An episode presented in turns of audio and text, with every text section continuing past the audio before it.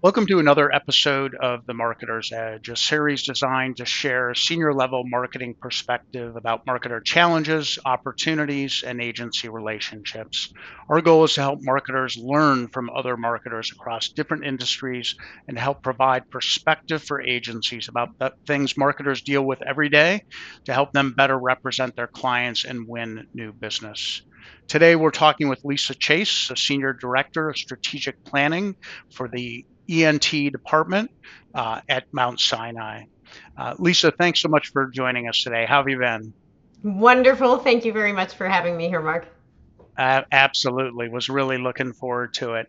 Um, I've got a small handful of questions for you today, but maybe before we get to those questions, can you tell me a little bit about Mount Sinai and your role in the organization so our viewers know what kind of healthcare organization it is and, and a bit, you know, learn a little bit more about what you do for them? Sure, certainly. So the Mount Sinai Health System is an academic medical center. We have eight hospitals and one school, the Icahn School of Medicine at Mount Sinai. Uh, it is a full on everything you need to have for a hospital, stemming from primary care to all tertiary care.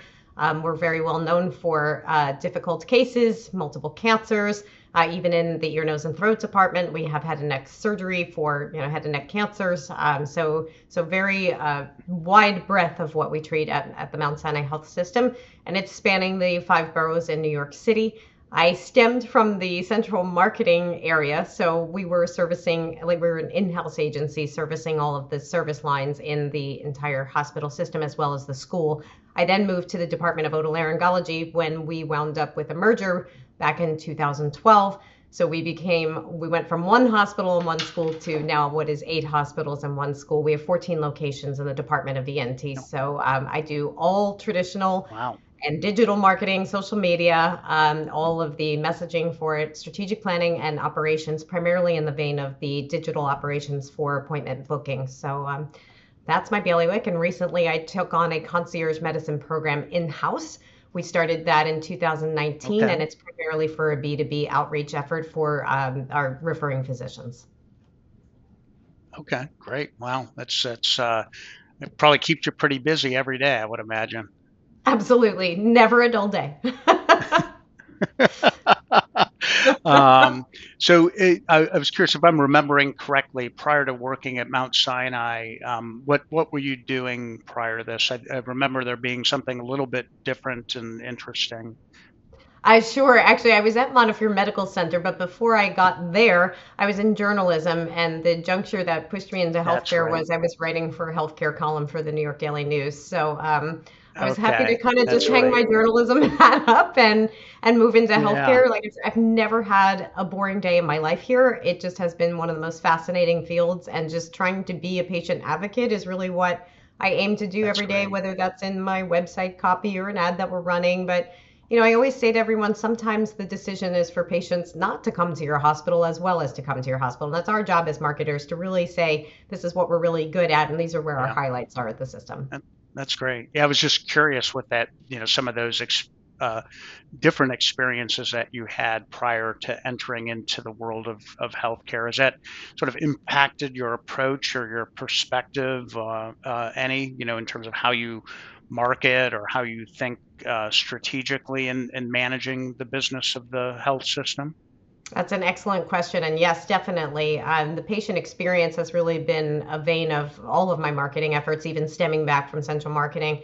And in fact, once I got into the Department of ENT, we had a struggling physician who really needed to bolster up his surgeries and his volume. And we took only one patient who was just this extraordinary patient who had a head and neck cancer and he did everything on every platform that we could have ever thought of social media oh, wow. press video every educational seminars about hpv the correlation to head and neck cancers and we wound up spiking his his surgical volume by like 57% by the end of the year it was a big dramatic change just taking one patient wow. to tell a story because it's one thing for us as marketers or even the physicians to say here's what we're good at but it's so much better when you can take an actual client of yours doesn't have to be healthcare just to say hey I, I endorse this product or this service because of the fact that i just had the most wonderful experience of my life and in this yeah. case you know, he's wow. alive to talk about it Yeah, that's great. Well, I got got goosebumps just thinking about it. It's, it just Oh, seems so inspiring, and and uh, yeah, I would imagine that it, it it you know I'm not surprised that it had the the impact that it had. That's fantastic. Um, so you, you've probably seen a lot of change in the world of healthcare marketing over the 11 years you've been, you know, at the system. Um, other than, you know, the likely increased activity in digital social channels, uh, what would you say some of the bigger shifts have been, either in the way you're marketing or the market in general or consumers in general? What what what do you think some of those have been? Well, I'm sure your marketing audience is probably going to agree with me that my marketing spend um, has dramatically decreased for traditional and has moved, I would say, about 70% into all digital, meaning social media as well as search engine marketing and you know any type of website promotion there, um, blogs, everything that falls under social media. Um, however, the I think the most dramatic shift I've seen, besides the huge push into digital and and recently also into video is just the overwhelming need in the healthcare space for telemedicine. It was a huge shift in 2020 at the onset of the pandemic to move from in office Sure. to telemedicine. So 100% of my marketing budget shifted. It was the quickest shift I've ever done in marketing in my life. It was an entire shift of my whole budget from everything that was laid out for the rest of the year to just digital and to just Wow. telemedicine. So it was one message. But Hmm. one thing I learned out of that was that it wound up being such a strong message because everything was so concentrated. It wasn't dispersed over different divisions that do different services. It wasn't, you know, a traditional spattering here or a location marketing there. It was everybody in the system was just on board for telemedicine. And I, it wasn't a huge Wow. spend. I have to say, my search engine marketing alone was under $30,000 to last me for at least four months. But we went very hard and strong with a Facebook and Instagram campaign. Um, those two channels were selected, you know, very Okay. strategically because those were the ones that we were seeing our best returns and conversions out of. I know it's a little harder to measure with Instagram than it is with Facebook, but we had a very interesting experience about doing A/B testing on Facebook. We pretty much took the same copy in two different photographs, and one was very realistic of this surgeon who had just kind of flown in. He was doing telemedicine. He was still in his scrubs, and we took another wonderful clean shot of this gentleman with his you know the surgeon with his iPad and the the clean shot wound up channeling better on Facebook and this like lively shot wound up doing better on Instagram and it was just ironic because the physician who did better Oh, on that's Facebook was a really big enthusiast of Instagram so he was like actually disappointed that he, he didn't perform better on Instagram Maybe maybe not so much anymore. so, uh, yeah we That's all very laughed funny. No, I was just going to ask uh, with telemedicine, uh, you yeah know, the the explosion of it over the last couple of years, um, just your prediction, do you see it still sticking and being a thing as we move forward over the next, you know, two to three years, hopefully in a non-pandemic state? Yes, and in fact, um, I would say it's probably going to be a forever state uh, of 15 to Okay. 20%, not the pandemic, but um, telemedicine. So uh, we saw, you know, a decline obviously when we went back to the office, and that was expected. Um, one way I'm kind of optimizing some surgeon schedules is to either have a full telemedicine day still on their schedule so that they can relax on a Friday and take, you know, whatever telemedicine that they need to do Nice. Sometimes they're just double booking, so they're in office and they're double booking a telemedicine. So when they have a very short visit in office for particularly follow-ups, um, they can then take the telemedicine to kind of like fill up their schedule and kind of optimize their schedule. But I, I do foresee this being a, a good like 15%. So it's not something to ever walk away from. And in fact, I'm part of a grant right now that is a device company. Um, it's actually TytoCare, and we're putting devices into primary care offices to see if we can get patients treated better, particularly pediatrics, you know, when moms can't just make it all of a sudden to over to the doctor's office. So we're measuring outcomes and the speed at which they are actually being treated and then uh, whatever type of follow-up that they are going to need. So um, that is currently in the works right now. And I think Hmm. that the devices are really going to become the future of telemedicine. They're getting cheaper and cheaper, just like all technology. I think that one day you are very likely in your future going to have some type of telemedicine kit at your home. You're going to Hmm. be able to do a camera like down in a little wire down your throat. You're going to be able to do some type of scoping of your ear or your nose, and Wow. um, it, it just yeah. They, I think I think the future is very bright for it. I know people are Yeah. down on it right now because everyone's just so excited to get back to life. I, I mean, we're all included, I'm sure, in that. But um, but there will be a space for this, and I think the convenience of not having to commute to your doctor's office is very special. Sure, sure. Yeah. Wow, that's fascinating. Yeah, I was going to ask you about your predictions for the next five to ten years, and that's a that's a that's a pretty pretty interesting one, and and frankly one that seems you know while while it seems a little bit out there, doesn't seem unrealistic in terms of being able to achieve that that kind of an end. So, um, so let, us just jump back maybe uh, to a few more marketing questions. Um, you know, with you marketing, and, and I may get this wrong, and, and forgive me if I do, but with you marketing one department of a pretty large hospital system, uh, how does that you know the system keep everything on the same track sort of presenting themselves in the same way carrying the you know the right tone and the character and its messaging across different departments um, can you can you speak speak to that a little bit Sure. Even when I was in central marketing, we always had an agency. Um, they were always the ones to drive the brand. And then the branding, we wound up changing after the merger just to kind of say that we're kind of a new and refreshed. We had a tired logo. So that was redone in 2013 and everything was redone. I mean, we're talking every white coat, every sign across all of our locations. And then every single hospital was just changed over in, in probably within eight months. We, we got 100% of that done. It also was about a $2 million digital spend that we spent just okay. on the branding alone. Um, in addition to that, we had plenty of traditional ads that were going on. on the traditional side, I was primarily working in the digital side at that time. Um, it still continues today. I was actually serving on a, a brand council that we had in marketing to make sure everybody was compliant with that. We also have a brand okay. website, which I think is really smart. So it's just a website that Mount Sinai employees can access at any time. And we're talking letterhead, logos, um, anything that have that you would like to download, and they're all in every different type of format. So I thought that was very smart. It's very hmm. easy to access. It's very easy to download assets for that. Um, in addition to that, they still have an agency working on, you know, just branding across the system. We all report up into the branding uh, powers that be to cross every dot and or cross every T and dot every I in terms of all okay. of our brochures that we make on the departmental level. Um, all of our, our, any material, any collateral goes through them just to double check that you know we're in compliance with our right. logo.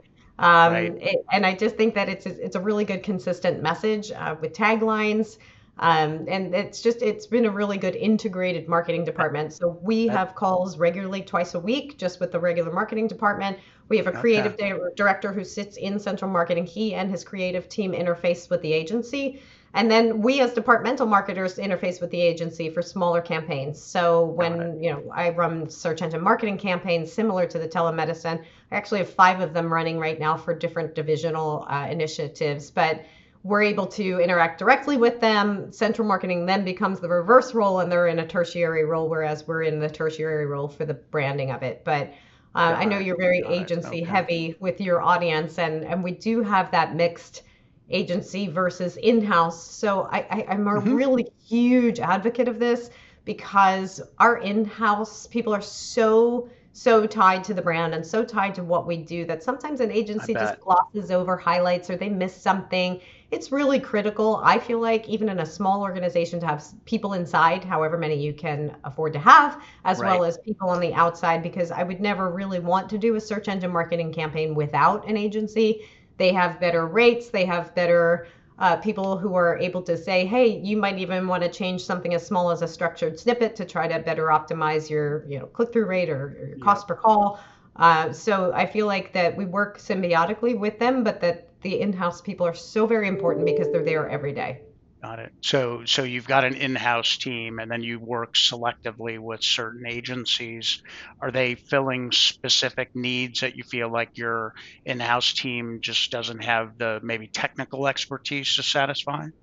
Uh, yes, particularly with the search engine marketing. Uh, okay. We do not have an internal search engine marketing team. I don't know that that's even necessarily worth it. I mean, they have specialty areas in the agency of just optimizing you know keywords and running reports and you know going to google and getting best rates and and making recommendations on these keywords versus those keywords i even just wound up running keywords double in two areas even though they were broken out by zip codes i sort of had a competing campaign and had to revisit my own keywords that i created nice. um, so i feel nice. like that they have a really good pulse on very technical areas. Um, same with placements of ads. I'm running some traditional ads in Long Island and New Jersey right now, and you know sometimes you'll just get something better because the agency orders so much yeah. from them. So I just recently right. got a Q&A associated with what I was thinking was only a traditional ad placement. So I was super excited to get the advertorial with that. So they, okay. they definitely bring benefits to the table. Any any advice you'd give to a healthcare marketer thinking about bringing an agency on board for the first time? Yeah, definitely vet. I think you have to be comfortable with your agency. I mean, you might think one is bringing more to the table, but you really have to be able to have that communication path. I know some agencies in the past, we've had limited communications because it's a cost. Other times it's, you know, we like to brainstorm with them too, just to make sure that we all get on the same page and see how we can optimize that. So I, I just feel like almost like a gut instinct feeling. Um, and then it depends on what you're looking for. I mean, they're all going to come to the table with really good digital and traditional solutions. Mm-hmm. Um, if you're digital heavy, some of them are a little bit more digital heavy. Definitely ask the question of like what percentage of the business that you do um, in the area that you would like to see it go. If you're more right. traditional heavy, um, and and then even just you know working with booth displays, things like that. Like we do a lot of conferences. Like never okay. underestimate that they get branded too, and you know they need to have taglines and all good things like that. And could they negotiate rates for you over at conferences, or is that not their bailiwick? So just um, sure. get as nitty gritty as as you can because okay. this is going to be a partner that you're not going to want to drop, you know, necessarily. I mean, right like three to five years is really where, where you should be going with your agency at, at right. minimum, just to say we're in a partnership together to move yeah. the needle. And, and if you can't move the needle together, then you know you, you shouldn't have one force pulling more weight. It, sh- it should be an equidistant force. That that that's that's great advice. Absolutely, it, you guys should work as a partnership, and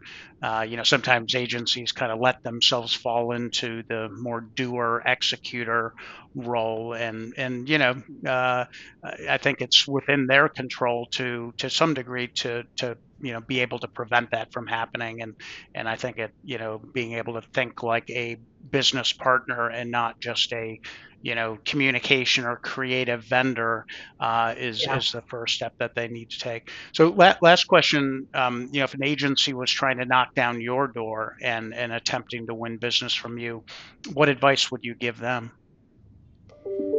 I would say, you know, make your price as competitive as possible because some of them have large fees associated with add-ons that go on throughout the year.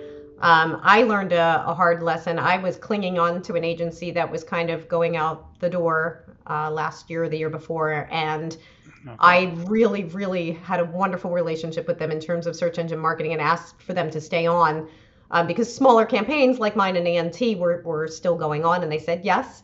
Um, but what happened was that they had an agency fee that was covered originally by Mount Sinai that hmm. left mm. when we got the other agencies. So I wound up having to pay more because that agency wasn't covered. So mm. for additional data reports or additional calls, I wound up lovely. actually having to tack on, whereas all of that stuff was actually covered beforehand. So I would say okay definitely be transparent about pricing. Uh, sure. What are you getting? How much time are you getting? We keep going back and forth with our agencies with how much time are we allowed? How many data reports are we allowed? For me, data is everything, you know, in terms of where do I go next or what trend am I seeing or how does this content piece need to then play out on other platforms? Right. Is it performing? If we don't get regular data reports, I, it, we wind up being lost in a fog. Yeah, so, it makes it hard hard to manage your business. Yes. So so ask religiously about like data reports and fees and and how do you communicate with your clients right. and what is the cadence of your communications and what is the cadence of your data reports and then you know maybe ask them too like how have you changed a, a campaign or, or the brand? And and how much have you moved the needle? Like have you increased brand awareness? You know mm-hmm. what type of brand markers do you have? Like are you using brand software to to track all of your markers? And are you in that space together? And and what has been your like greatest success story and what's been your greatest failure story? I always yeah. ask that. I even ask that of interviewees that are you know yeah. coming from Mount Sinai Yeah, no, that, that's great advice, and and I think taking uh, sort of more of that case study approach to evaluating agencies, you know, share with them what your challenges are, and see if they've been able to address similar things for other clients, and and and all the the, the things you brought up relative to reporting and data and analytics, you know, all those things, uh, they're just becoming more and more critical and and I think it's it's good it's right for the agency to be transparent and it's it's right for you know marketers like you to ask those tough questions up front. Actually they shouldn't be tough questions but ask those questions up front you know to get at that information. So um, well, this has been great, Lisa. I really appreciate it. You know, you've given us some great things to think about, both the marketers that'll be watching as well as the agencies. Uh, just different ways to think about the business. Interesting. Uh, I'll, I'll, look forward to getting my uh, my my kit uh, sometime and and and practicing. Uh, you know, uh, using telemedicine. I think that that day probably is not too far away. Um, but yeah, no, it's been great. I really appreciate the time, and and you've given us some great things to think about. And uh, you have a, a a super rest of the day. You too. Thank you very very much for having me here today. All right. Thanks a lot.